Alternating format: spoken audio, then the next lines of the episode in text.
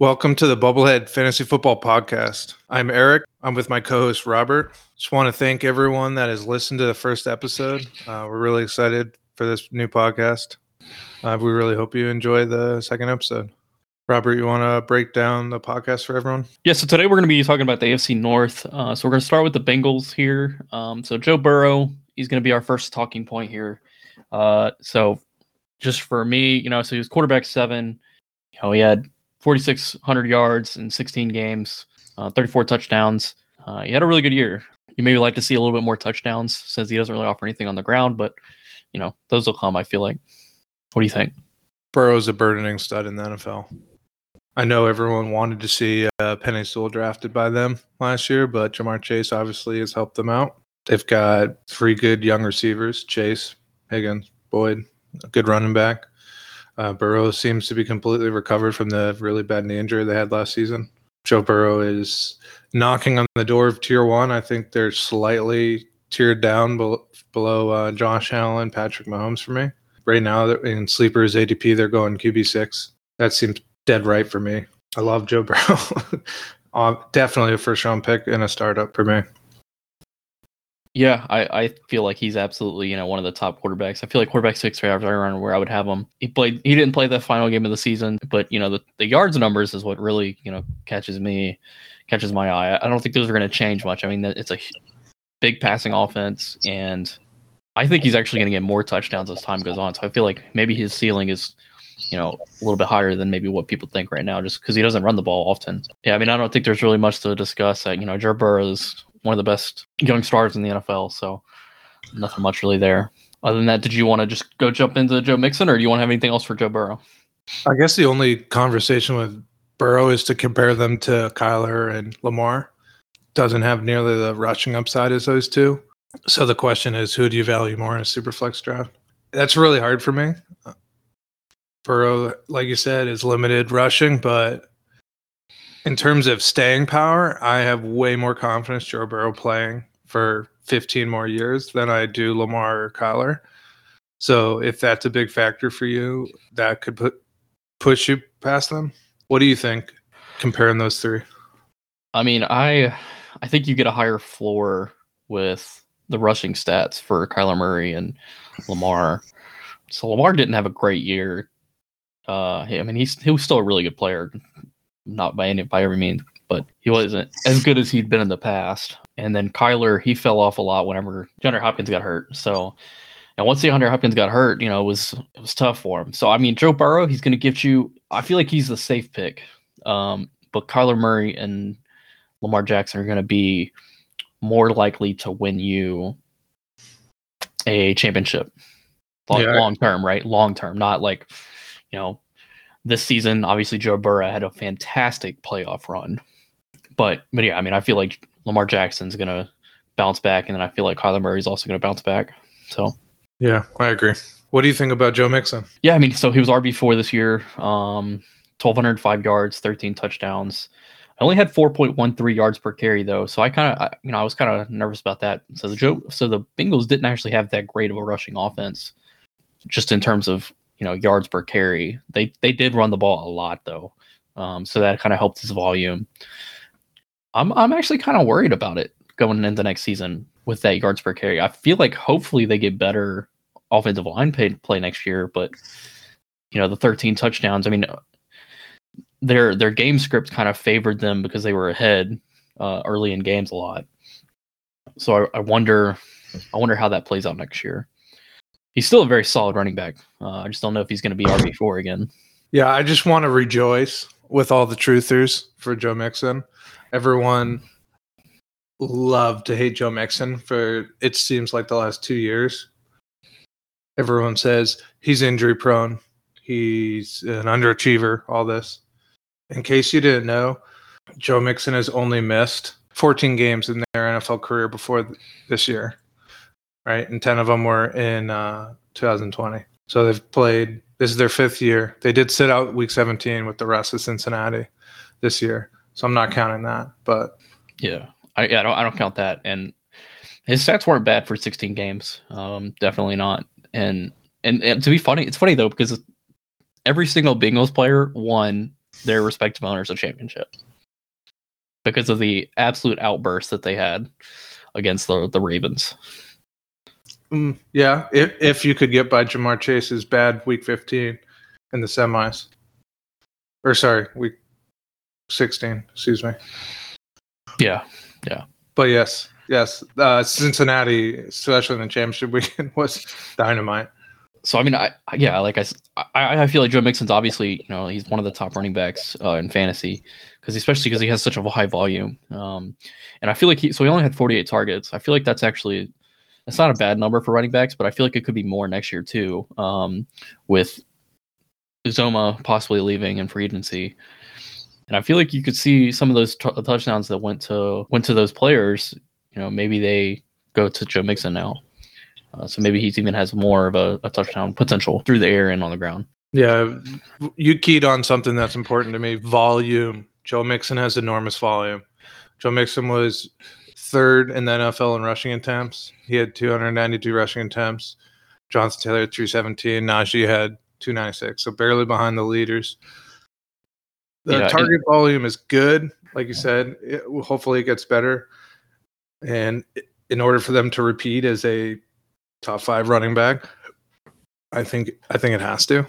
But um, between the volume and just the fact that they're on a really good offense, I think Joe Mixon is a really solid RB one in Dynasty. Also, Joe Mixon is really young. Joe Mixon is going into their sixth season, and they don't turn 26 until July of 2022.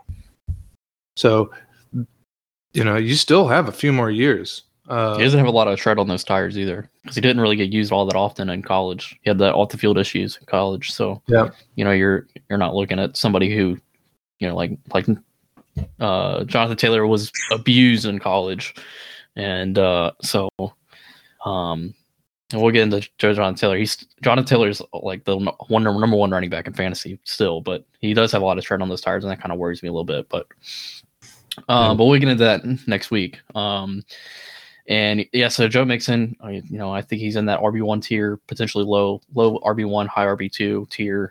Um, and he should be an RB one as long as he keeps that volume. To be fair, so.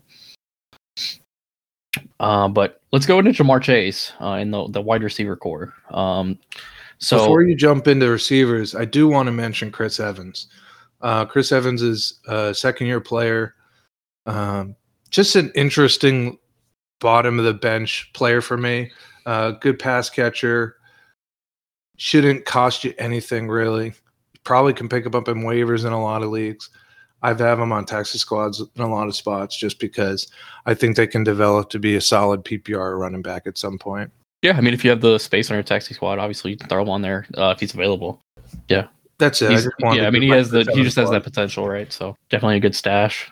But yeah, moving on to Ja'Marr Chase. So he was wide receiver five this year, 128 targets, 81 receptions, 13 touchdowns. That touchdown number is high. I I definitely definitely see touchdown regression in year two. But that how how much does that change your tier for him? Even if he regresses to let's say six touchdowns. With Chase, you got to hope. I agree. I think the efficiency with touchdowns is a little unsustainable. A lot of long touchdowns. I think you have to hope that they get a little more volume. 128 isn't a ton of targets for a superstar wide receiver. That is going to be limited, right? Because they have three good receivers. It's not like Davante Adams, who's the only receiver that, you know, is anywhere close to their talent, right? T. Higgins, Tyler Boyd are really solid. So I don't think Ja'Marr Chase is going to have the 150, 160 target seasons for the foreseeable future, at least until one of those two move on. But for me, I mean, Ja'Marr Chase, just the talent. My God, it just jumps off the page for me. It's amazing to watch. For Yeah. me, like they're so young. I think the question with Ja'Marr Chase is less about their touchdowns, is more is are they the dynasty 101 or correction, dynasty, you know, wide receiver one? Are they the first receiver off the board? I think it's still Justin Jefferson, just based off of uh, the amount of targets he'll see. Uh, because T. Higgins and Tyler Boyd, I feel like they can re-sign both of those guys, honestly. Um, and I feel, I think these those three guys are going to be there for the long term. And I think you can look at the at the Bing, uh, the um, Broncos as a like means of that of that happening because they were they already signed all their guys there and they have a really good receiving core as well. So I think you could absolutely see all three of these guys being around long term. And if the rec- the TDs touchdowns go back down uh, to to an average value, um, then you're seeing he'll probably be around around that like what wide receiver 20 25 uh, which is still really good and my math might be off on that slightly but but yeah i mean you know you're you're kind of hoping that those td's stay relatively high with the, amount of targets he currently has and i think he's going to go up in targets but i do think it's going to kind of stay right around that 130 mark just because he is he's competing with other really really good targets uh, and and that offense they can go just any week they could go to T Higgins, they could go to Tyler Boyd, they could go to Ja'Marr Chase. You know, it just it just depends. Yeah, I agree Um, with your analysis, but I do I do disagree with your math. I do not think Ja'Marr Chase is going to be in the twenties uh, for fantasy production with you know without an injury. I I see Chase more like wide receiver eight to ten. Um, in the years they don't have huge touchdown numbers because Yeah, Yeah, I mean that's what I'm trying to say. Really, it's the yardage that, is there. Fourteen fifty five broke the Yeah. rookie record for receiving. Yeah. So what I was just more trying to say is just that you know, with, if you go from 13 touchdowns to six, for example, you know that's it's 35 points. That's going to be roughly, you know, what two points a game. So it's not a huge number, but at the same time, that could knock you down a, a tier. Ja'Marr Chase is still high and above one of the top the, in that wide receiver one tier. T. Higgins, uh, what Tyler Boyd. Uh, so Tyler Boyd's going to be the. I was actually really high on Tyler Boyd before they drafted Ja'Marr Chase, and then I kind of had to bump down pretty good uh, after that. And uh, he's still average receiver, you know, wide receiver 31. T. Higgins was wide receiver 24. But again, with both these guys, it's just the Ja'Marr Chase took a lot of those targets that they would have normally seen. So Yeah, they're they're vastly different in acquisition cost. So sleeper ADP has T Higgins as the 14th wide receiver off the board. Boyd is 49th. Um, is T, T Higgins? That seems a little high for me. I think T Higgins Yeah. is a great, great talent, but the volume, I don't see it. you're hoping that Boyd leaves. If you're if you're getting T. Higgins for that value, you're hoping Boyd leaves. Boyd isn't leaving though. I don't think Boyd he's either. That's a- two yeah. years left on the deal. Yeah, yeah. And So there's- that's what I'm saying, right? Is that Boyd? He's not going anywhere. So you know, if you're going to pick up Higgins for wide receiver 14 value, you're probably not going to get that value back. Because I mean, there's uh, like you said, you he has 110 targets, which how many more targets are you going to see in this offense realistically? If they let's say they have a, a a bad year next year and they're throwing the ball all over the place, then yeah, maybe you get that value back. But I don't, but I don't I just don't see the Bengals regressing that much. for T Higgins is 6'4, like 215, 220. Only six touchdowns uh, in both their seasons in the NFL. It's weird to me that they're not more of a red zone target. That's that's where I would see uh, T Higgins being what you know high high end wide receiver two valuable like they were being drafted. Because I agree, the targets just aren't there. We have three really good receivers, and Burrow can only throw the ball so many times. Uh, you do have to run the ball sometimes. So unless Higgins gets right, that's what happened with Chase, right? 13 touchdowns this season. That's why he's wide receiver five. If Higgins can have better uh, touchdown success, I think they can push for near wide receiver one numbers. Without it, I doubt it. I, I like Boyd personally, wide receiver 49. You just said, right? Wide receiver 31 on the year. Give me Boyd. That's an easy buy. You should be able to buy Boyd for for pennies. They Yeah. only just turned 27. They have two more years in Cincy. They should have two more really good mid wide receiver uh, three numbers.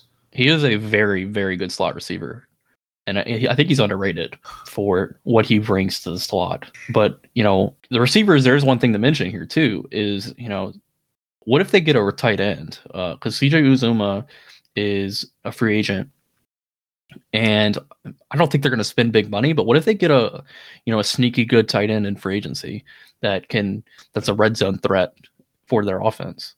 I think that could be a potential not negative for their offense in general, but for fantasy. Yes. Yes. I think that would hurt all of them. Uh, also, this year, I really like the tight ends in the draft.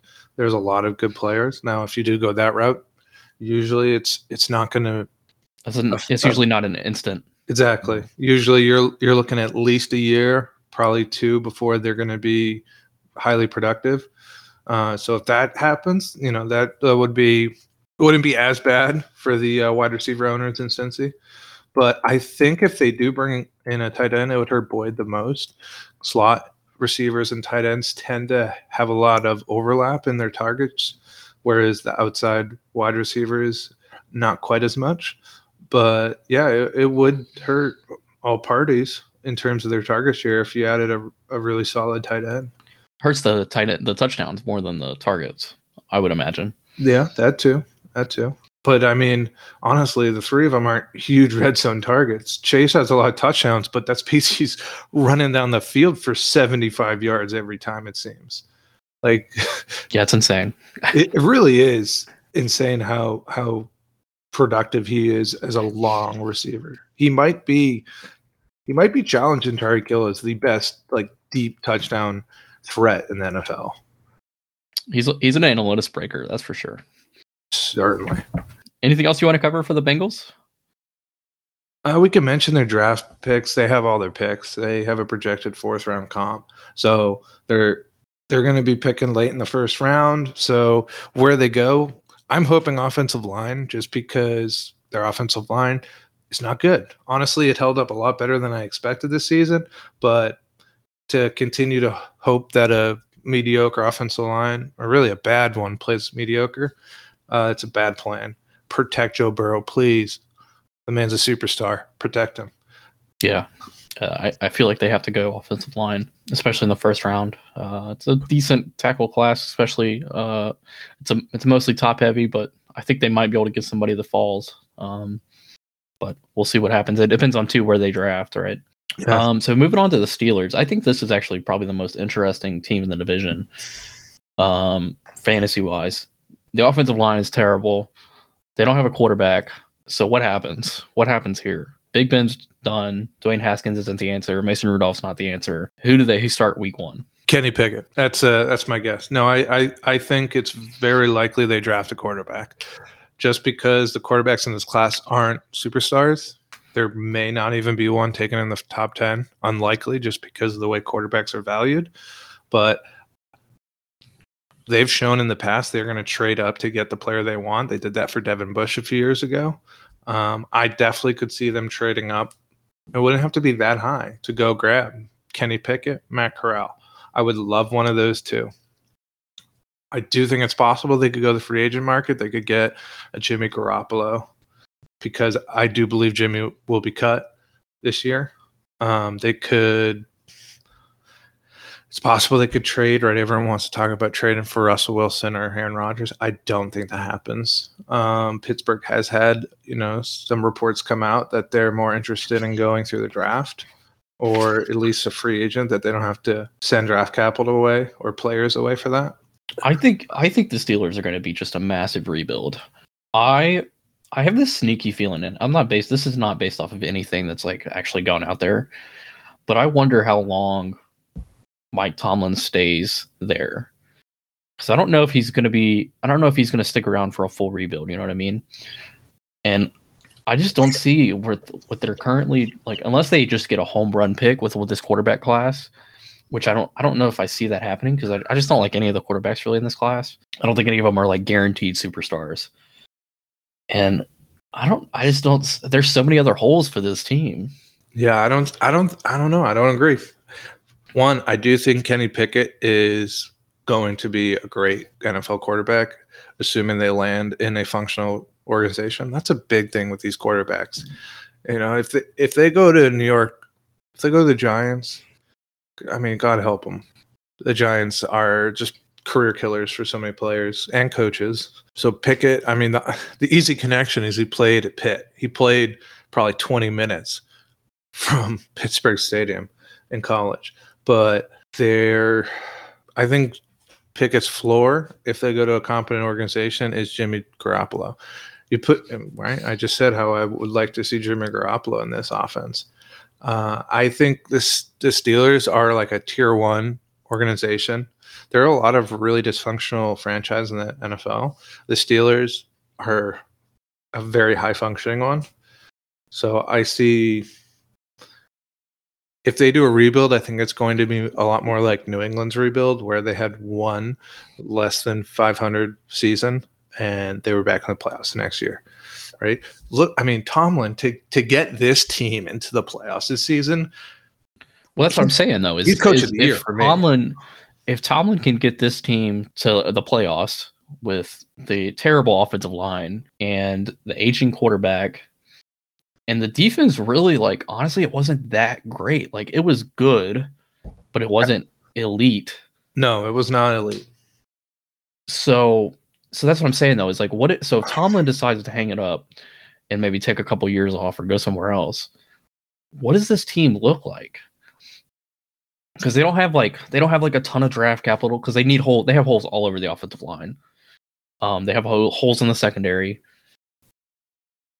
They need a quarterback, obviously. So, like you know, I just don't, I don't, I just don't know how they really can get the best out of their players at this point. Because I mean, if you go quarterback in first round, then you're abandoning the offensive line for another year unless you sign a bunch of guys in free agency. Yeah, I mean, it, so if Tomlin leaves, I'm I'm terrified of just about every person I have in fantasy from the Steelers. I'm hoping that they leave via free agency. Honestly, I do not think Tomlin will leave. Still a very young coach. I I don't know the guy, so I'm not gonna. I'm not gonna say you know what likelihood it is they leave or not, but Yeah, I don't, I don't know if it's like entirely likely. It's just it's just some feeling I have in the back of my head, like that. I'm like, man, you know, I, if they have a couple bad seasons or even a bad season, you know, the Steelers aren't an organization that's just going to go fire him. But but maybe he maybe he gets like a job. Like, what if a job comes up with like a really good situation from like somebody retiring, or somebody has a young quarterback that they just fired their coach and like they're like, hey, Tomlin, comes, we can, we're offering you this great job and you know stuff like that. So yeah, I mean, I just think that there's a potential there for that to to affect it.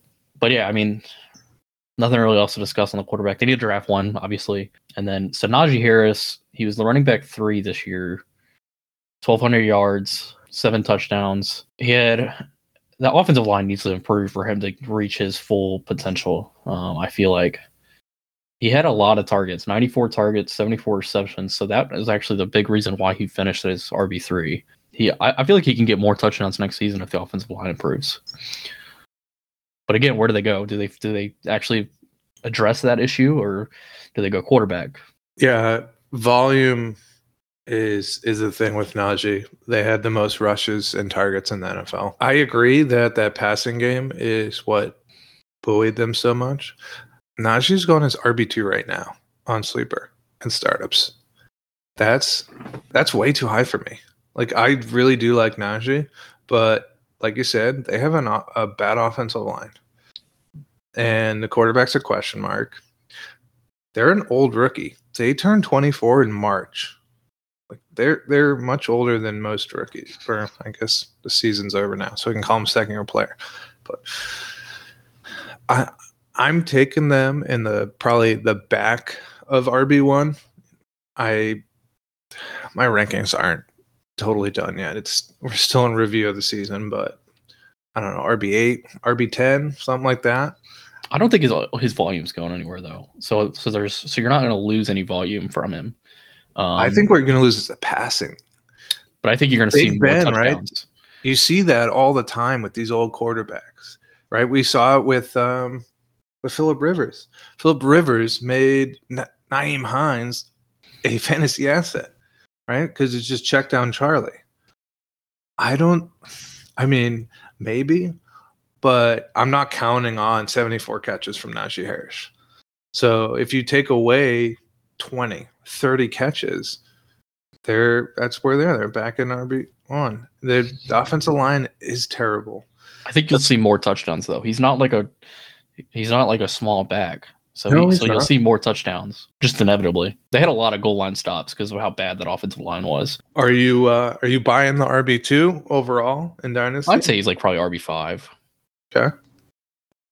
So we're kind of you know we're Kinda in you're the middle. The difference between me and the community. Yeah, Yeah, so I'm selling them for RB two. You kidding?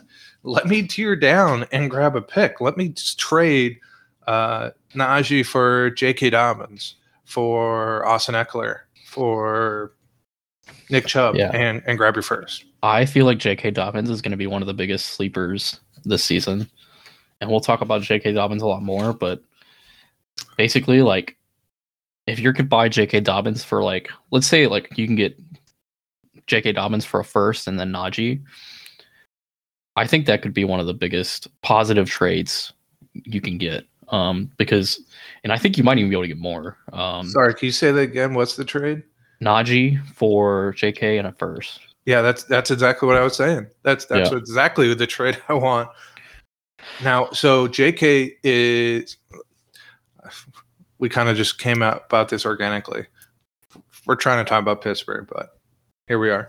Yeah. Uh, so JK is RB fourteen in startup in ADP, and that's a first from second to fourteen. That's that's totally doable. So I'm I'm definitely on the JK side, especially if I can grab a 23 first. Yeah, because you're with with Najee, right? The offensive line is a big question, and the targets were super high, so those should go back to like let's say even sixty. You know, that's a huge, huge, huge, huge change. So that that probably bumps them down to the low RB one tier. So, you know, that's. I do think the touchdowns will go up, which will offset some of that, but at the same time, probably won't offset all of it. Other than that, though, I don't really have anything else for Najee. Is there any other running back that could steal touches from him next year? No, I don't think so either. I don't. this is the I don't think they draft one either because they don't have enough. They don't. They haven't too many holes to to draft on just some random running back. So yeah. I mean, I think they go you know with a day three running back, maybe undrafted free agent, but the only the only reason you would have a non Najee running back for Pittsburgh on your dynasty team is in case Najee gets hurt, because Najee Harris gets one of the highest percentage of workload for the entire for their team in the NFL. That's that's Pittsburgh's MO. They've done it. They did it with Le'Veon Bell. They did it with James Conner. yeah, they'll they'll run That's- you. that's- They'll run you into the ground until they don't have to pay you, and then they'll move on to the next guy. Yeah. And I mean that's that's one of the reasons we really love Najee Harris is the insane volume. Number one rushing and targets in the league. I'm I love Najee Harris as a player. Please do not think I'm saying otherwise. The the issue is for me is I see RB two and I'm I'm thinking RB seven, RB ten, you know, I see value there. That's that's just a value gap for me that I want to exploit. And so thinking about that val- value gap, so we've got into a discussion about this the other day. Um, Diontae Johnson, I feel like he is at peak value, and you should sell him now. And you disagree with me, so I'll I'll let you start because I don't. That's literally the only thing I have about him. It's just that the value is too high for where I see him. Yeah, I'm I'm happy that uh this episode has come up because we got into it a little bit. We're getting a little passionate. We went into the late hours of the night, but um, so Diontae Johnson, incredible volume, 169 targets this year. They're doing they're they're they're producing in fantasy with Big Ben at this time. Big Ben's a Hall of Famer and maybe even first ballot. I'm not knocking Big Ben as a player. I'm just saying at this point of their career, Big Ben is one of the worst quarterbacks, starting quarterbacks in the NFL. That was part of the reason, though, that he had so many targets because Big Ben and the other guys on the roster could not throw it deep to try to like stretch the field with Claypool. So my thing is, so Diontae Johnson, right? So he got 169 targets, which you look at that number and you're saying, okay, that is a fantastic volume. I really want that, right? I so looking at the value, like how many, so he played 16 games. So over 16 games, the highest was I think it was like 204. That was the record, but the top 25th was 179. So and only a couple people had multiple seasons of even close to those numbers. So you're seeing you're seeing the peak value in terms of targets right now. So what I'm saying is that you should sell that because you're never going to see those that that amount of targets ever again. So he had 169 targets, but he only caught 107. So you could you'll probably see maybe with a better quarterback you'll see that number go the that catch percentage go up But at the same time, if you don't, well, then the target number goes down. So does the the the reception value. So does the the yards value, and so does the touchdowns. So I like Diontae Johnson as a wide receiver too. I do not like him as a wide receiver eight. Yeah. Well, the good thing is, is you don't have to pay that.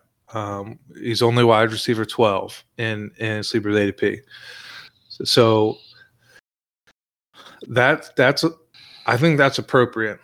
So you're right. Target volume was crazy high. Only one player in the NFL had more targets this season. That's Cooper Kupp, obviously. Now the thing for me is is the the catch percentage. Now everyone was going to say De- uh, Diontae Dropperson, you know, talk about the drops. They do have a problem with drops, but it's a small one. I, I it doesn't worry me. Now, I think the target or the catch percentage per target, which is only 63%, which is incredibly low compared to these high target players. Um, for example, Davante Adams has a 72%, same amount of targets. Cooper Kupp, 75. Tyreek Hill, 69. Uh, so it's a low target percentage or sorry, catch percentage per target. I think when they get a better quarterback, you're going to get more efficiency with those targets. So you can lose 20 targets and still have similar numbers. Touchdowns is only eight. It's not too high. So for me, I see Diontae being valuable, like highly valuable. Like you said, you got wide receiver two. All right, I see them as Robert Woods, a younger Robert Woods pre-injury. So we're saying you know, wide receiver 11, wide receiver 14, wide receiver 15, wide receiver 10. You know, those are the next four years or so I see for Diontae Johnson. They're, they're turning 26 this July, so they're still young. They got plenty of time in terms of their productivity. I'm I'm hoping right we get a, a competent quarterback in Pittsburgh, and we're going to rely on volume, and we're going to. I mean, Diontae Johnson's a very good receiver outside of the drop issues, they're one of the better young receivers in the NFL.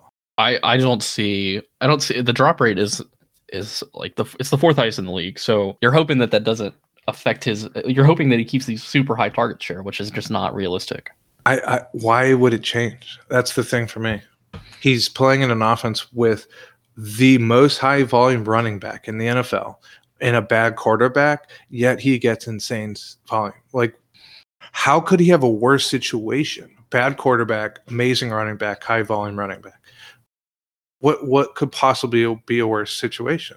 I don't. So my th- I don't I don't think it's going to be a worse situation. I just don't think he's going to get the targets again. It's just you're going to see him crash back on earth because he's not like the he's not the elite tier of running of wide receivers. So I just don't see the that target number staying that high. And if you go go down 20, 25 targets, then that puts you at a lower tier than I think you will see. And I and I think the eight touchdowns is also a little bit uh, higher than what people should expect. That that's why I'm hoping the better quarterback play yields uh, a better catch percentage. Because I do think 169 targets is, is insane. That's a huge volume. So it, it would rely on less target or sorry a higher catch percentage because i do think that's gonna i 20 targets yeah I, would say that's probably fair. I think they're gonna lose 20 targets next season. So other than that though chase claypool so he's the other big target left because juju's leaving. I don't think there's any situation where juju stays because he's hurt most of the season so what, what i don't even know what they're gonna pay him and no juju i don't think they're gonna tag him. Yeah juju's so. gone. Chase but claypool wide receiver 37 and then yeah I, I mean juju leaving helps him but the thing is juju was gone most of the season anyway so, well, that's the thing. It helps all three, right? Diontae Johnson, part of the reason they were able to get such credible volume is because uh, Juju wasn't around. Like, right? Diontae Johnson last season, when all three were playing, was wide receiver 21. So I think it helps everyone. But with Claypool, Claypool, you're you're completely right about the deep threat, and I think that's pro- the problem. So they had 11 touchdowns last year. They had two this year.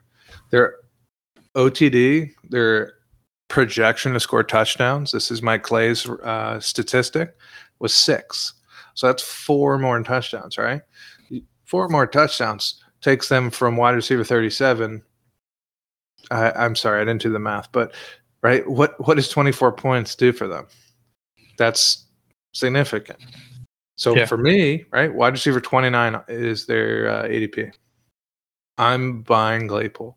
Very ta- I honestly would argue Claypool is even ta- more talented than Diontae Johnson. So you're not a big fan of, of Diontae Johnson, right? I'm not a big fan of anybody in Pittsburgh, to be clear. Really? So I mean, no, you don't like Claypool I like either. Najee, but I don't like Najee at the value that he has. But yeah, I don't. I just don't see because I mean, with Claypool and Diontae Johnson, right? You're you're hoping for better quarterback play. I just don't know if this draft class is going to provide that. I think this draft class is just too average to say like with a guarantee, like oh, this guy's going to be better than like significantly better than than what they had before. And and not, the thing too is just like so yeah, the offensive line caused a lot of the issues and made them do these a lot of the dump offs that they did. I don't know. I just I, I don't see them being better offensively this this coming year, and I I don't know because they're losing a lot. They're losing Juju, they're losing Eric Ebron, they're losing Trai Turner, and they're losing James Washington. Which James Washington is not really a big loss, but I do think that is a factor, right? And I feel like they're going to draft a wide receiver because they they always do that, right? They'll draft a guy to replace the guys that they're losing, and they're one of the best teams in the league at drafting wide receivers. I don't know. I just I'm I'm I'm pumping the brakes on Pittsburgh. That's that's really all I'm saying. It's funny. Uh, you're, you're selling and I'm buying. Every we're completely opposite on all these these receivers. Um, I think Juju is probably the biggest buy though. Juju is Juju turns twenty uh, just turned twenty five this past November. Yeah, I think it depends on where he goes, and I and I would I would Yes, assume he's not, the- I don't know if he's going to have this huge market. Um, I, I think he's going to demand more money than he's actually going to get, which it could help him honestly, because I think he'll go to a better situation for end up going to a better situation for less money, and and then he'll, he'll probably resign after that. Um, I, I think you can get Juju right now for cheaper, and then sell him for more after the season. Yeah, post free agency. Yep. Yeah, that's the wide receiver 38 in startup. Wide receiver 38. As a young wide receiver, that's so honestly, I think Juju is a is a case study for me for players in terms of selling. Juju was arguably the dynasty wide receiver one only a few seasons ago. They were certainly a top five. Honestly, this is kind of the point for for selling Najee. When you have a player that's at their peak value, right? Najee Harris is You not could going argue to the be same about Diontae Johnson as well, too. By the way. This is true. You're right. I, you know, you're going to use my arguments against me, but right. So Najee, you um, we'll we'll stop talking about Najee. I think Juju is going to go to a good landing spot. Buffalo, Atlanta, Chargers to replace Williams, KC, Green Bay, assuming Rodgers actually stays. All right, they've needed a second receiver forever. Tampa Bay, replace Godwin. I think it There are depends a lot on of what, really good landing spots. I think it depends on how you're looking at him because I think you're looking at him more as an outside receiver, but he's a slot. He's a big slot. Hundred percent. Yeah, he's a complimentary receiver. That's why I want to go to one of those places because you have. Well, Calvin Um, Ridley's going to be gone. So in Atlanta, you're looking at the number one receiver. Yeah, Which- that's true. It, it- You know, true. You do have Pitts, but but yeah, maybe Atlanta's a bad location actually because Ridley is is probably leaving. But fine, take that one out. But yeah, there's a lot of good situations. that, right, there's five landing spots that are really Yeah. really good, and they need a receiver. So if Juju lands in any of those places, he's a wide receiver two next year. May you know it could be a high wide receiver two, potentially push for wide receiver one numbers. So to me, if I'm buying them at wide receiver 38 right now, player that just turned 25, that's that's a huge value to me because their their value is probably not going down, but they have a chance to go very high up. So I'm going I'm going to be aggressive to go get Juju. And when I say aggressive, you can get Juju for a mid to late second round pick this draft, I would think. Yeah, I uh, yeah, so I agree. It just depends on landing spot with Juju. I think we should move on to the tight ends though. We're kind of beating the dead horse here on the wide receivers. Uh, we're hoping for landing spot for Juju, and we're we're hoping that, or you're hoping that Diontae and Chase both uh, maintain the same level of pace that they had before Better quarterback play. That's and better quarterback play. Yeah. So, uh, but Pat Freiermuth, he's going to the 2020s lead tight end of Pittsburgh. He actually didn't have that high of a, a snap percentage most of his rookie year. So he was tight end 13, 79 targets. You could see that number go up though because of Eric Ebron leaving. And and you know, we'll kind of see. And that's the thing with with rookie tight ends, especially is you know it's it's hard to judge rookie tight ends. So I think Freiermuth has a ton of potential, and he's actually one of my few buy if you can get him for the right price in Pittsburgh. Because I don't think I, I think his price is going to be too high right now because people are going to be looking at that rookie year and they're thinking they have a superstar tight end on their hands. it's high. So I don't know if you can get him for cheap, but if you can, obviously do it. But I don't think you will. Yeah, Freiermuth is tight end eight right now in startup on sleeper. Um, I do want to do a victory lap because everyone was screaming about Pitts last year, and I was just saying get Freiermuth.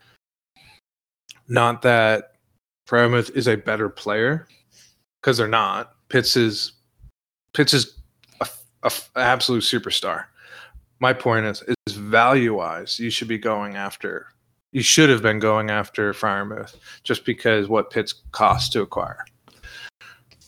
I Freiermuth, see. I prefer. I, I just like. I, I we talked about this the other day on our last podcast. Is the tight end position is so valuable that I would have taken Pitts, and then you're hoping with that price on Freiermuth that he ends up being that superstar. And you're right that the value that you were buying Freiermuth for the last draft was not that high. It was it was a re, it was a very reasonable um, price.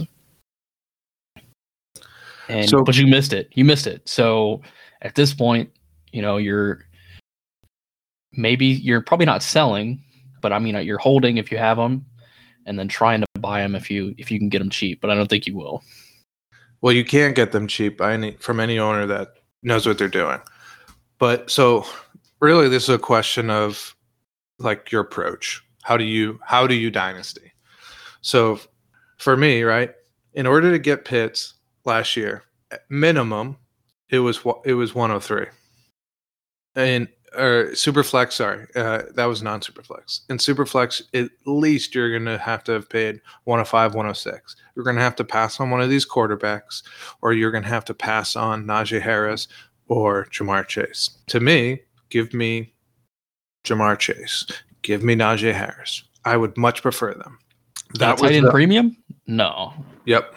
And tight end premium, you're gonna get. I'm gonna swing on Kyle Pitts all the time because I have a bona fide superstar at tight end for the next 15 years, maybe 10, 10, probably more realistic to say 10. But So in a, in a world where trading is not an option, I agree with you.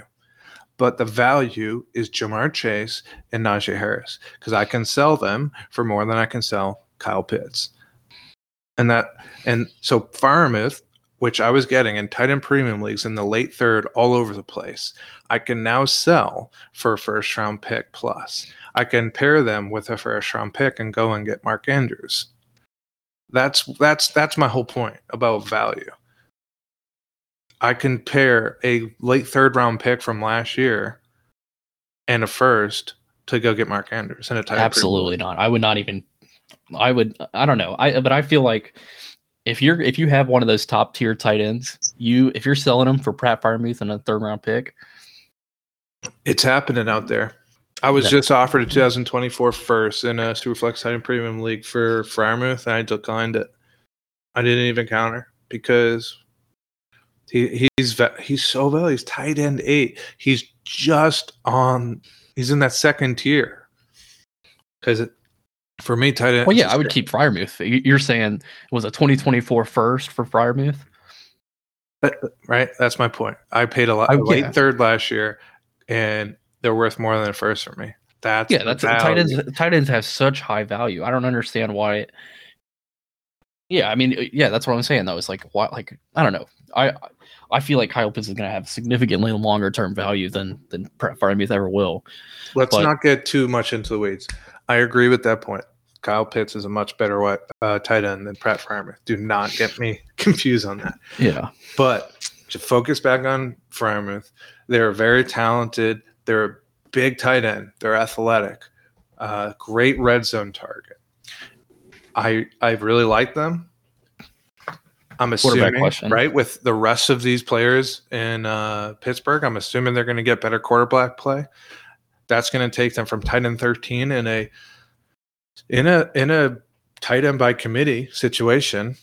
I I see them being a a good tight end one going forward, and as they progress, they could be a superstar. Yeah, I, I agree with that. Yeah. Yeah, how I wouldn't sell them. is, I would don't not sell them. If you're if you have uh Pat Freiermuth, I wouldn't sell them. Mostly just because even if you do get a first round value for it and, and somebody's if somebody's paying that, uh, you know, that's that's that's a good price for him. It's probably not going to go that much higher to be to be completely fair, but at the same time it could. Uh, and I'm I would bank on that potential way more than I would bank on the for the pick. Cuz tight ends are such a a premium. So yeah, so let's move on to the Browns. Um, so you know they have just as many questions as the Steelers do offensively. Baker Mayfield, you know, he's injured most of 2021. He was so a lot of people are questioning like, okay, well, so how much did that injury actually play into his awful play on the field? He's he's on the hot seat for 2022. You know, who knows if they keep him going forward.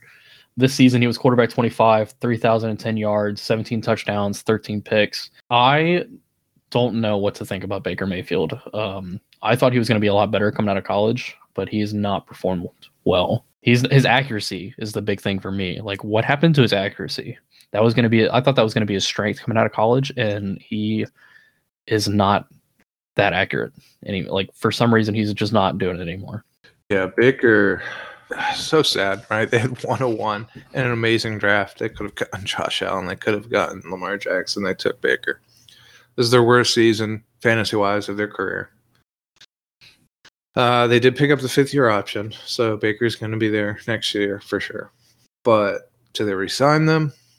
I wouldn't. They were they're QB 24 right now in ADP.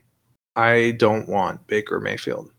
If someone can if you can find the Browns fan in your league that still believes in Baker, if you can find anyone that believes in Baker, sell them. I don't want Baker Mayfield. I'm sorry. I don't know what the problem is. Are they too short and they can't see over the line? I don't know. But Baker's not the answer. It's a really good team, and Baker's running their chances to win playoff games. I think Stefanski should be on the hot seat as well. Yeah.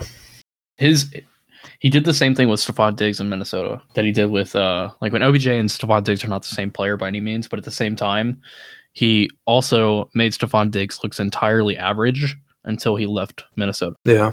Yeah. Yeah. I So and uh, so another aspect of this too, the play calling actually also cost them multiple games that that could have put them into the playoffs. Nick Chubb had 5.52 yards per carry, and he had he had multiple games where he didn't touch the ball for like extended periods of time. Brutal, brutal coaching to not give your best player as many touches as you possibly can with your team in the playoff hunt.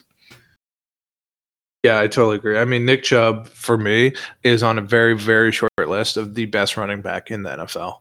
Now, I'm not saying for fantasy, but in terms of if I'm a GM and I'm constructing my roster and salary cap is not an issue, Nick Chubb is one of the first phone calls I'm making to fix my running back situation. He's an absolute star. Oh, by the way, their backup is a former uh, 26 year old rushing champion in Kareem Hunt. So, yeah, yes. for me, if I'm coaching that team, I'm running, running, running, running the ball.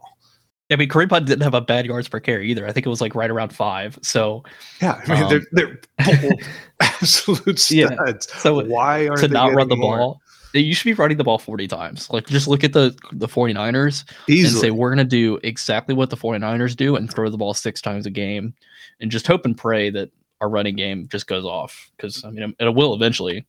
It will. And that's the other thing. Their third running back is pretty good too. Jarius Johnson has a is very been very efficient. Yeah. Every Three of the four right? games he had over a 55% snap percentage, he scored 20 points. Yeah, that that's what I'm saying. They've got this stable of running backs. But let's let's break them down. Let's break them down. So Chubb's the stud fantasy wise, right? Yep. But limited limited passing game. Limited, well, limited passing game partially because of the backup. Yep. Uh, because they run lim- the, the committee. Limited uh, everything, really. Yeah. Yeah. Because, you know, if you could give me Nick Chubb without Kareem Hunt, without D'Ernest Johnson, he'd be fantasy wide receiver or running back one or two. Um, if you could promise me that he was not going to be in a committee, Kareem Hunt's going to be there long term. So, uh, or at least short term, I guess. He, uh, he signed that contract extension. Uh, so then he's also running back 48. He played eight games this season.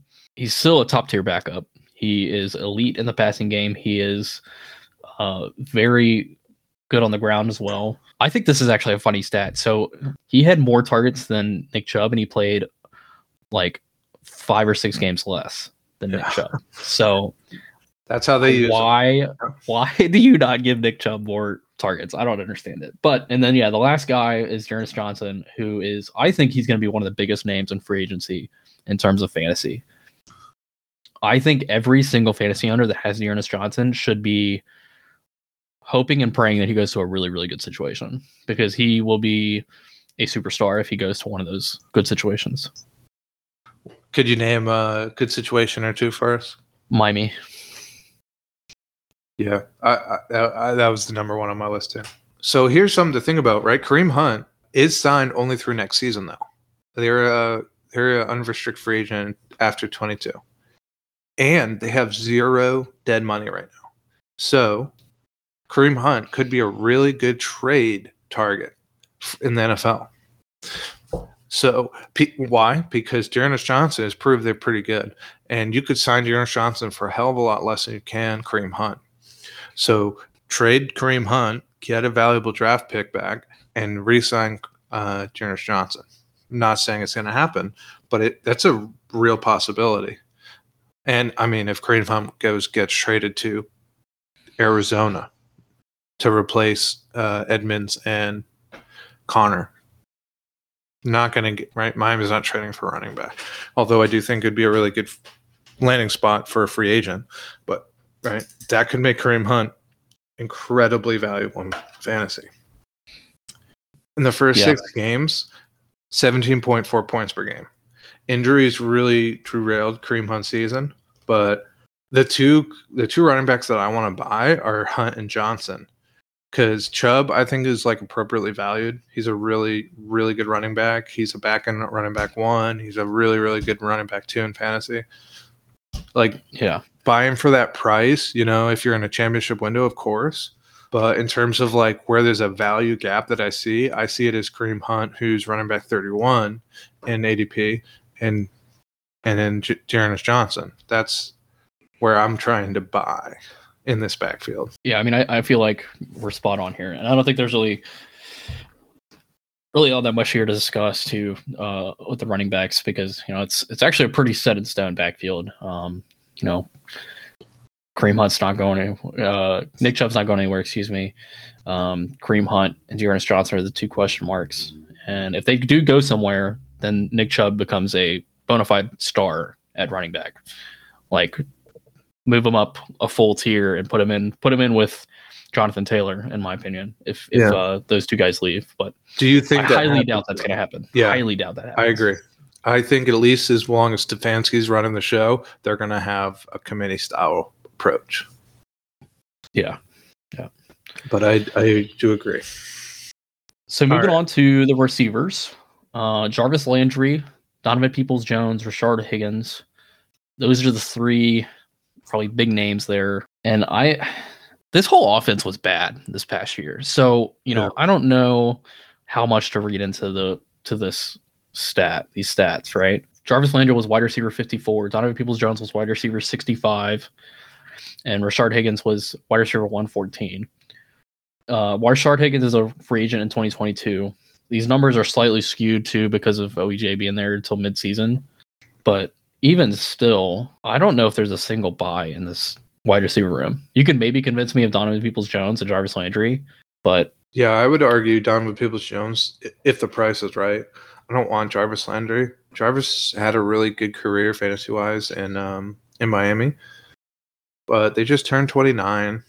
honestly, the best thing that could happen to Jarvis Landry in fantasy, at least, is getting cut. They only have a million and a half dollars in dead money right now. They have a big contract, so big con- uh, cap hit, so they could get cut and land on a better spot.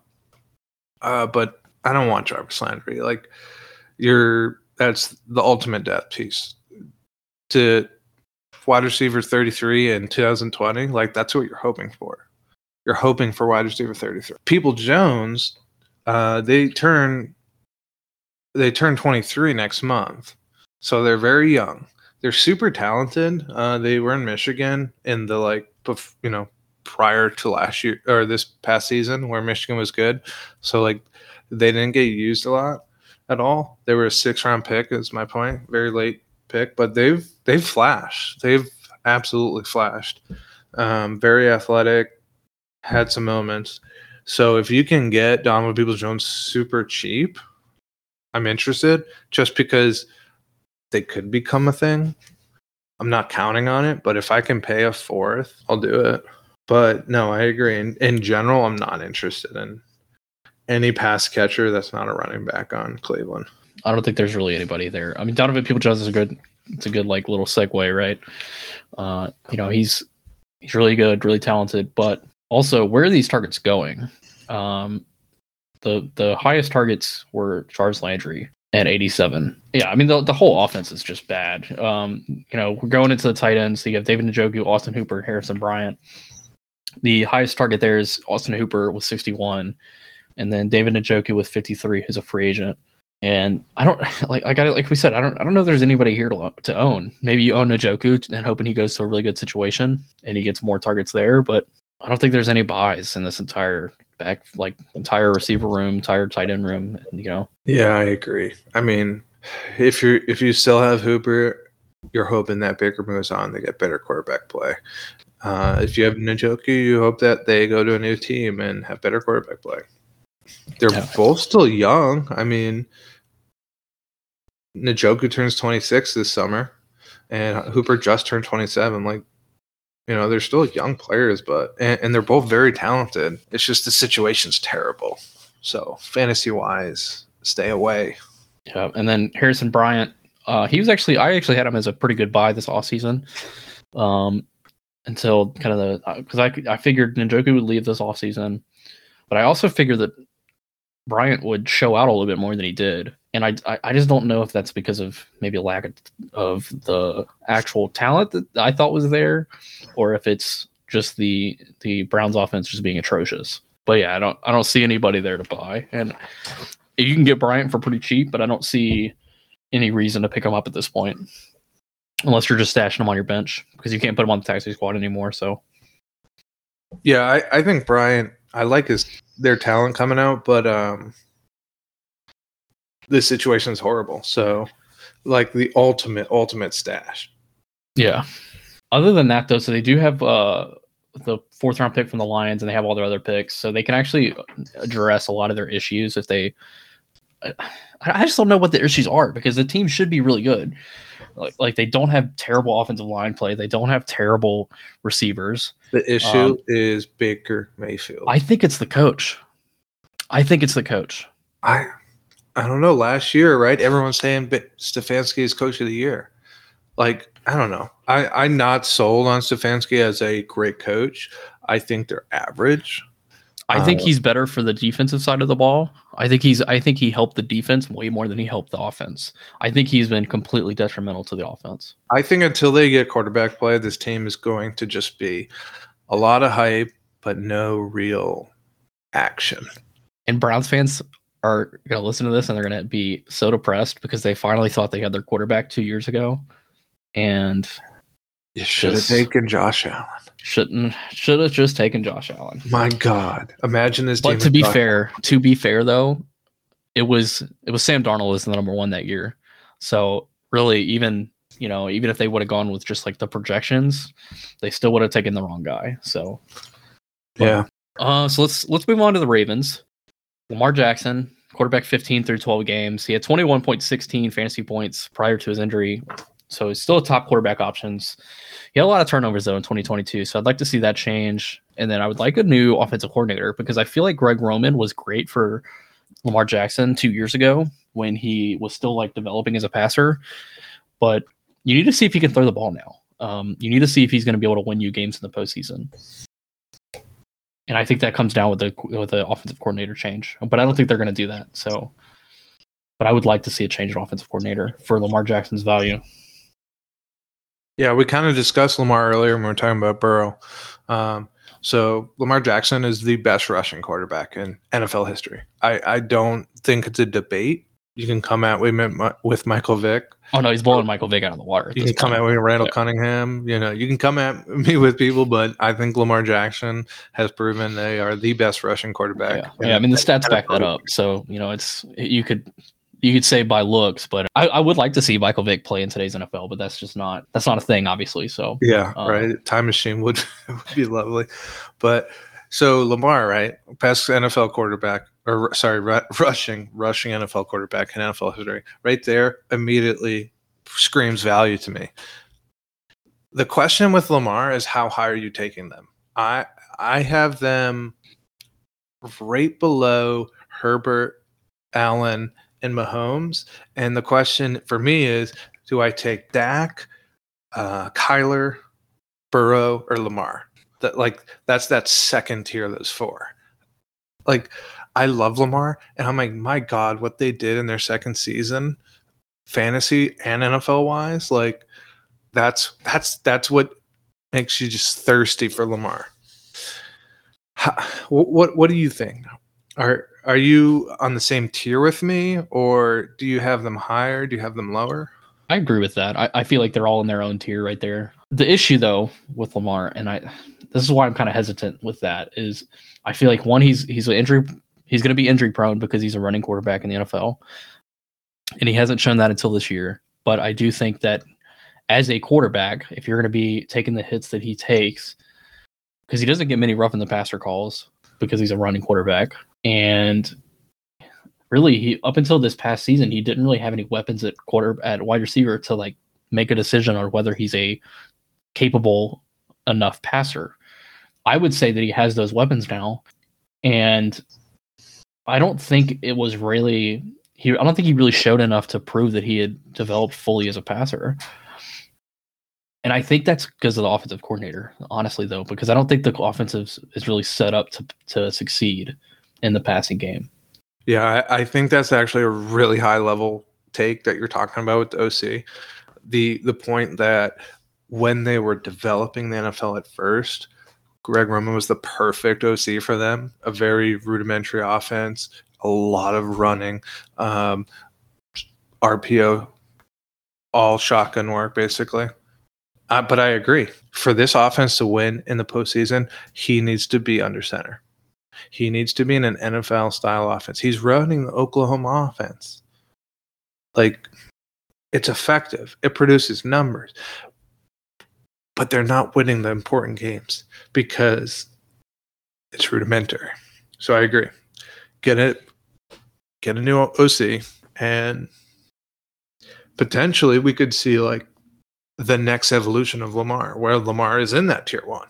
Yeah, and and I think I think with Another thing to bring up too, so this is going to segue right into the running backs is so J.K. Dobbins comes back, Gus Edwards comes back, and then they have all the other running backs that are the free agents that are the old guys that probably won't be there next year. But with J.K. Dobbins back, I can actually see Lamar Jackson being more effective because he has a better running back room around him, and they can run the play action more effectively. Uh, because nobody was scared of those running backs this year. So with J.K. Dobbins back, and then I'm assuming at full health, uh, because it wasn't like a terrible ACL injury that like you know could be a career killer. It was just a you know just a, your generic ACL tear. So he's going to come back in 2022 as the projected starter, and I don't think he's going to miss a step. I actually have J.K. Dobbins as one of the biggest buys because Gus Edwards is his contract value is going up, and he has a 2.5 million dollar dead hit cap, cap dead cap hit this year. So if if you cut him, you could have J.K. Dobbins as your primary running back and move into the next season with either Ty'Son Williams as your primary backup or go to another guy if you don't like Ty'Son Williams, which I don't think they do. And then you can spend that money elsewhere maybe not this season, but next. Um, because he he's making it was it was five point five million and six point five million in 2022 and 23 respectively. So maybe you keep him this year, this coming year, and then maybe cut him in 2023. But yeah, I mean, you, I feel like one, they're going to need to draft another running back to back up uh, J.K. Dobbins eventually uh, to replace Gus Edwards. And another interesting aspect too is so what if D'Ernest Johnson goes there to back up J.K. Dobbins? He would be a perfect complement to J.K. Dobbins' running style. So that would be interesting to see. Um, and I think I think the Ravens were at their best when they had uh, that kind of two running back offense where you know you can have Lamar out back there with like let's say J.K. Dobbins and uh, let's say Gus Edwards because he's the only other one on the roster right now. And I definitely could see that being effective. You can kind of do a little bit more like RPO kind of actions like that. So I think he will benefit from getting those guys back a lot. Um, so I think this this year was probably an aberration for me in terms of Lamar Jackson. I mean, Lamar was was still effective, right? He had a couple games that where he was like not very good. Well, sh- sure, right, but he was still very good, right? If you had Tyler Huntley as a and honestly, if you have Lamar Jackson, go find yourself Tyler Huntley. Have him as a handcuff. He's the only handcuff player you should have as a quarterback. But Lamar Jackson is not your normal quarterback. He, right? Just because of his style of play, he it's very reasonable to think he misses a couple games here and there. But with Dobbins, I mean, just compare Dobbins to what Devonta Freeman is. Devonta Freeman had a really good time in Atlanta, but compare that to what the player they are right now, it's a joke. J.K. Dobbins is one of the best running backs to ever come out of Ohio State. By the way, Ohio State is really good at producing running backs. Really, really good. So Dobbins, I, so I don't think Edwards is going anywhere. Uh, I think that they've re-signed him because they just love the fit. He's he's I think he's the perfect complement to Dobbins because Dobbins is is very agile. He he's in a different offense could be an amazing pass catching weapon. And Edwards is just the ultimate hammer. He's just I'm going to run and I'm going to run straight and good luck tackling me. That's his style and it's effective. So I think Edwards is a, is a good handcuff to have for for Dobbins, but Dobbins, I don't think you're going to get Dobbins very cheaply. Dobbins is going as RB fourteen right now in startup. Like I think that's totally warranted, and I would argue that they're slightly higher, but you know, you know what I mean. Like most eh, people that still have Dobbins are because they are holding for a reason. Like once he got hurt, that was the time to buy because those Dobbin owners that either were in a championship window and needed a piece at the moment, or if they're just like, eh, you know, if they if they were lukewarm, they would have sold then. But if they've held this long, you know, why would they sell now? I guess is what I'm thinking. Yeah, yeah, I agree with that. Yeah, you know, I, I just really like this running back room. I feel like I feel like they're at a I feel like they're at a situation where people are underestimating them. I think J.K. Dobbins could very easily be in running back one next season, and I I feel like people are forgetting that. Yeah, I totally agree. You know, they, they don't need a high catch volume. Like no. mix it right. We just talked about mixing RB four overall. He didn't have a super high catch volume. I could see Dobbins having 35, 45 catches and right 6.6 yards a carry as a rookie. They're super efficient. This often, not only are they super talented, Lamar Jackson makes every running back they have look way better because you have to account for him. So I see Dobbins having 12, 13, 1400 rushing yards, 10, 12 touchdowns. You're talking RB1 territory right there. So I totally see it. Yeah, and so the the Ravens actually do have a lot of draft capital as well to kind of to play around and see they like do. maybe maybe they want to go like let's say because they have a they have a first, a second, two thirds, uh, four fours or five fours, a sixth and a seventh. So they could easily grab another running back in this and that that with one of those compensatory compensatory picks If And you keep talking about drafting another running back for Baltimore, I'm going to fight you. J.K. Well, you Dobbins know. is the guy. Well, they I'm not saying draft a guy super high, but I'm saying a guy to replace Gus Edwards because I think that's who they're going to replace. I, I, think they're going to replace him in the next two years. I think they I think absolutely will. I just think probably happens next year. I think they ride out Edwards another year as the backup. But no, you're right. They they will. They will do that. But unless they cut Edwards, you know, why draft one this year when you could draft the same type of player next year is my thought. because they're not going to have as many compensatory picks. They could they could trade So- one. They could they could trade one of those fours Sure, sure. They could. and and pick up a fourth and a fifth next year. You know, something like that. Like Obviously, it, depends on how the draft board. out, Baltimore too, is also so- right. We didn't talk about that. Baltimore is one of the best organ. Right, I said this about Pittsburgh, but Baltimore, Pittsburgh, New England. I'm a New England fan. Yep, come at me. I'm sorry, but guess what? New England in the last 25 years has has been a great organization. Okay, but anyways, Baltimore is right up there. Baltimore through all these years, right? They Flacco was an average quarterback. They won Super Bowl. with. They won all those games with him. In the in those bad years when Flacco was down, and then in the in between, Lamar, they were still competitive. My point is, they're a fantastic organization. So that kind of like benefits or boosts every player for me because I just have faith they're going to do something intelligent. Yeah, I, I like Baltimore a lot. I, I feel like they're they're a really good organization as well. So moving on from the running backs though, the wide receivers, I don't know if this is like really a question mark or if they just need maybe some more talent there. So they have Hollywood Brown, they have Rashad Bateman, uh, Samuel Watkins is a free agent, and they have Devin Duvernay. Devin Duvernay is going to be like kind of their gadget player, kind of their all pro returner.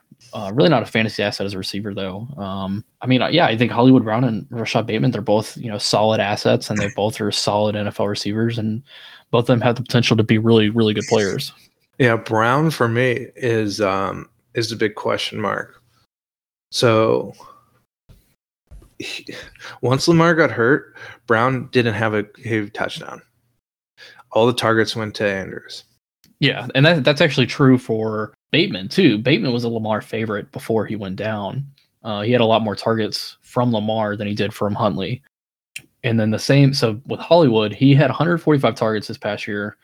Uh, wide receiver 22, 91 receptions, 1,008 yards, six touchdowns. He actually had the same. He actually had a lot of drops though too, especially early in the season. You remember before Bateman came back, he he dropped a few touchdowns in the end zone. He did. and, you know, He had a Those were- couple that were just 50 yard bad. touchdowns. yeah, yeah. yeah. and but his he actually improved his target share when Rashad Bateman came into the lineup.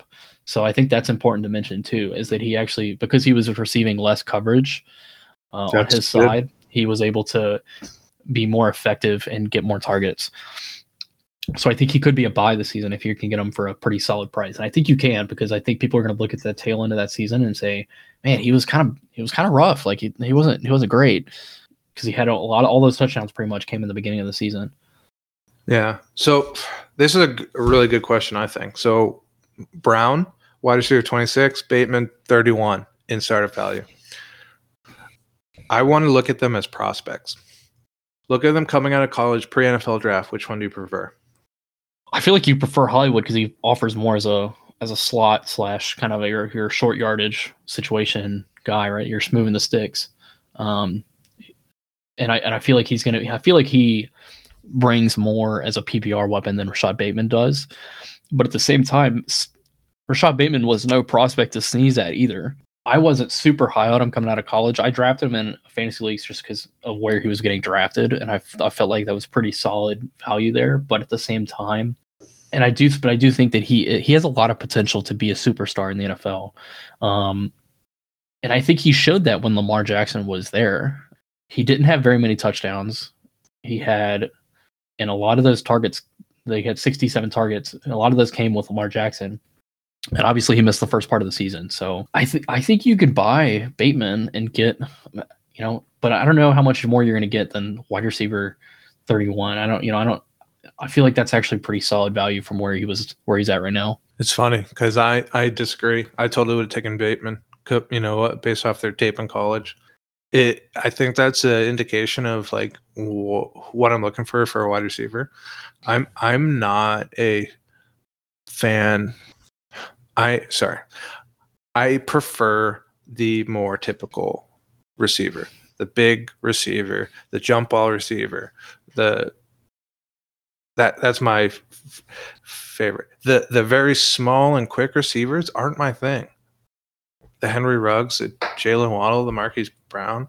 Oh, you're you, you're saying uh, Henry Ruggs is a completely different receiver than those other types of guys. Yeah, Henry Ruggs was more basically, if straight you're line if than- you're viewed as a speedster, I'm concerned as a fantasy drafter. Um, now, Waddle is we touched on last week. Waddle's a superstar, and I was wrong about them, and I missed them in every single league because of my concern. But I'd that's I think you're you're you're looking at the wrong part of this the stats though, because Ruggs is straight line fast, but he had almost zero ability to stop and start. Um, you know, he's he's super quick. Um, he's super fast. Uh, but at the same time, he doesn't change direction well. You know what I mean? Like he doesn't have those like those those stats. He actually was not very good with whenever he ran those uh, for the for the pro days and stuff like that. So with Hollywood Brown and also Waddle, you saw that they are had they have that ability to change direction. They have that ability to start and stop and stuff like that, and that's important in route running. And Hollywood's biggest problem is that you know he had 91 catches for 145 targets. You would like to see that catch percentage go up pretty good. I would like to see that get a lot. You know, I, I'd like to see him get more catches for those targets, and you like to see him not drop as many passes. But you know, other than that, though, I mean, yeah, you know, I, I I agree with you that Bateman is a better prospect as a Z receiver, but I don't think he's I don't think he's as good of a prospect in terms of just a generic offensive weapon. For me for the for the fantasy outlook brown is concerning to me. So brown is like i mean before uh lamar went down marquise brown was killing it. They were they were crushing it. Like they're always going to be you know a boom and bust player. Like they're going to have some down weeks is my point. But like it was a lot of up weeks early on um, so their their ceiling is really high. Like you said, you're right. They're they're extremely dynamic player. Not only are they fast, but they're quick. They can get in and out of their cuts really, really well, and that's valuable. I just get a little weary because I think Baltimore, when the when Hollywood got there, is the best situation they're ever going to have in their career. Because right, 145 targets. That's that's a lot of targets. I don't know if I just don't see them getting a lot more targets in another place. And I don't think they resign Hollywood. I think Hollywood is like a really nice piece to an offense, but to pay good money for them doesn't make sense for me at an NFL level. So next year is their last season on contract. Well, I- well, actually, sorry, they're they're they are a um, they were a first rounder, so they could pick up the fifth year. That's my Who concern. do you replace them with? I mean, they I don't think they can. Is my point. Um, Who do they replace him with? Ja- uh, Jahan Dotson. Draft Jahan Dotson. He's similar player but better. I would. I feel like I, I. I would like Dotson there a lot, but at the same time, I wouldn't take. I wouldn't take that type of receiver if I'm Baltimore. I want a big target for Lamar Jackson. That's what Bateman's for, and Andrews. I mean, Bateman's not six four, but he's a think- big dude, and he can jump and he can catch. I think they should re-sign Brown long term, keep Bateman, and then draft another guy that they can put on the opposite side of Bateman because I think that's going to be the best case scenario for this offense. Obviously, and what we're saying though is that I, I think that the thing that's holding this offense back more than anything is just the offensive coordinator, not the weapons around them. But if you feel like the offensive coordinator is the answer and that he is effective at doing, at getting the most out of this offense, then you need to draft another receiver because you just weren't getting it done offensively because I mean it's the running back here. All your running backs are coming back now, so you can't. You're not. You don't need a running back. You don't need a tight end. So your your answer is either okay. So well, we didn't protect well enough, which I don't think that's true, or we need more weapons. So get another weapon for for Lamar Jackson. Yeah, if they add a receiving weapon to this offense, I would just be sad for fantasy purposes. I'm hoping that they just replace Marquise Brown, but if they resign Brown and keep another, or sorry, draft another, bring another in through free agency, Oh yeah, that's then that's I'd just be sad room's done. right? you because- can't you can't take any of them. I wouldn't even take it's you Andrews gotta- that takes a hit. Yeah, yeah. So you so you lose everybody, right? Like you you take a hit on Andrews, you take a hit for Bateman, you take a hit for Brown, and a take for a hit for the guy you drafted. I mean, it helps Lamar, Probably, the- yeah, it helps Lamar. but everyone else, you've got. I mean, it's it's probably time to talk about Andrews. We're talking a Yeah. lot about some wide receiver threes right here, but Yeah, um, like Andrews is a s- absolute stud. Question for me is, are they tight end one? No, You're I, a Pitts guy. You're Pitts, right? uh, long term, No, dynasty tight end, right? Startup draft. Who you taking? Why? I would take I would take Pitts first if I was uh if I was a, taking to doing it right now. I would take Pitts one, then I would take. I would consider between Kittle. I would take consider between Kittle and Kelce still, um, and because Kelce, you know, you're going to get elite, elite production for at least a couple more years out of him because he's obviously getting up there in age, but you're still going to get that super high value for those first couple years. So it's either so if you're looking at a startup and you're like, okay, well, I'm going to win for the first couple years, then I'm taking Kelce. Let's not drive too deep into the uh, non AFC North, right? Yeah. Just Yep. yet. Yep. So what I'm saying But though that's is, my question. what It's I'm Pitts saying- versus Andrews. So yeah. So what I'm saying is that Andrews, I would I would say he's top four, but I feel like I feel like he he had a lot of value because of Huntley. Like he and Lamar are that they like work well together, but at the same time, he had 154 targets. He most of those came without Lamar. it's true. Uh, before Lamar's injury, he had 18.8 points per game. After he had 22.3. So he was more productive with Huntley. Now, 18.8 points per game for tight end is amazing. Don't get me wrong. But I I do think it's very possible Mark Andrews just had his best fantasy season ever. Yeah, I, I feel like you could. I feel like this is going to be the time to not sell, but I think you need to temper your expectations if you think he's going to be a tight end one long term. um, I think he is probably this is probably going to be his best season, um, and I think well, so one Kittle had a bad season, and Kelce was still you know top tier wide top ten tier tight end. By Kelce Sanders, it was a bad season. Yeah. ridiculous. Yeah. So so it's just, you know, I feel like Pitts you buy that production because he had a thousand yards this season. You know, that's that's that's pretty impressive as a as a rookie tight end. So I I think Pitts is the clear class. Yeah, I, I, I agree with that for sure. Um, the situation I think is way better for Mark Andrews, but with the age difference, Pitts is definitely the pick. So the thing with Andrews, Andrews is way older than most people realize.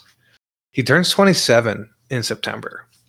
Like you feel like Andrews like just broke onto the scene, right? But no, he's he's an older player and it took him a while to really like bloom uh, as an as a fantasy asset. So I really really like Andrews and uh, the leagues I have him in. I'm very happy with myself, but if someone's gonna give, if someone values them as tight end one, please sell them. Like, please sell them for Pitts Plus. Yeah. Um, please. It, it, it, otherwise, hold on to him and be happy because you're going to have one of the best tight ends for the next four to eight years. Because tight ends tend to have a longer career, and obviously they're a really, really ha- you know good target for Lamar. So, yeah, we're you know we can really find we can beat the the bush on this, or you know try and go through a microscope. But it breaks down is Mark Andrews is an absolute stud, and they're a very, very good tight end. And there's very few that you could argue are are more valuable in fantasy. Yeah, yeah. Um, other than that, though, I don't really have much else. I think I want to talk about for the Ravens. Um, you know, I think they have a plenty, plenty of draft capital, so they can do pretty much whatever they want to fix any issues they might have. I think they kind of lost a lot of the games that they lost were because of the injuries that they had to both the secondary, Lamar, you know, the running backs, all that stuff. So I think, I think they're a team that's going to be a lot better this past this coming year than than they were this year.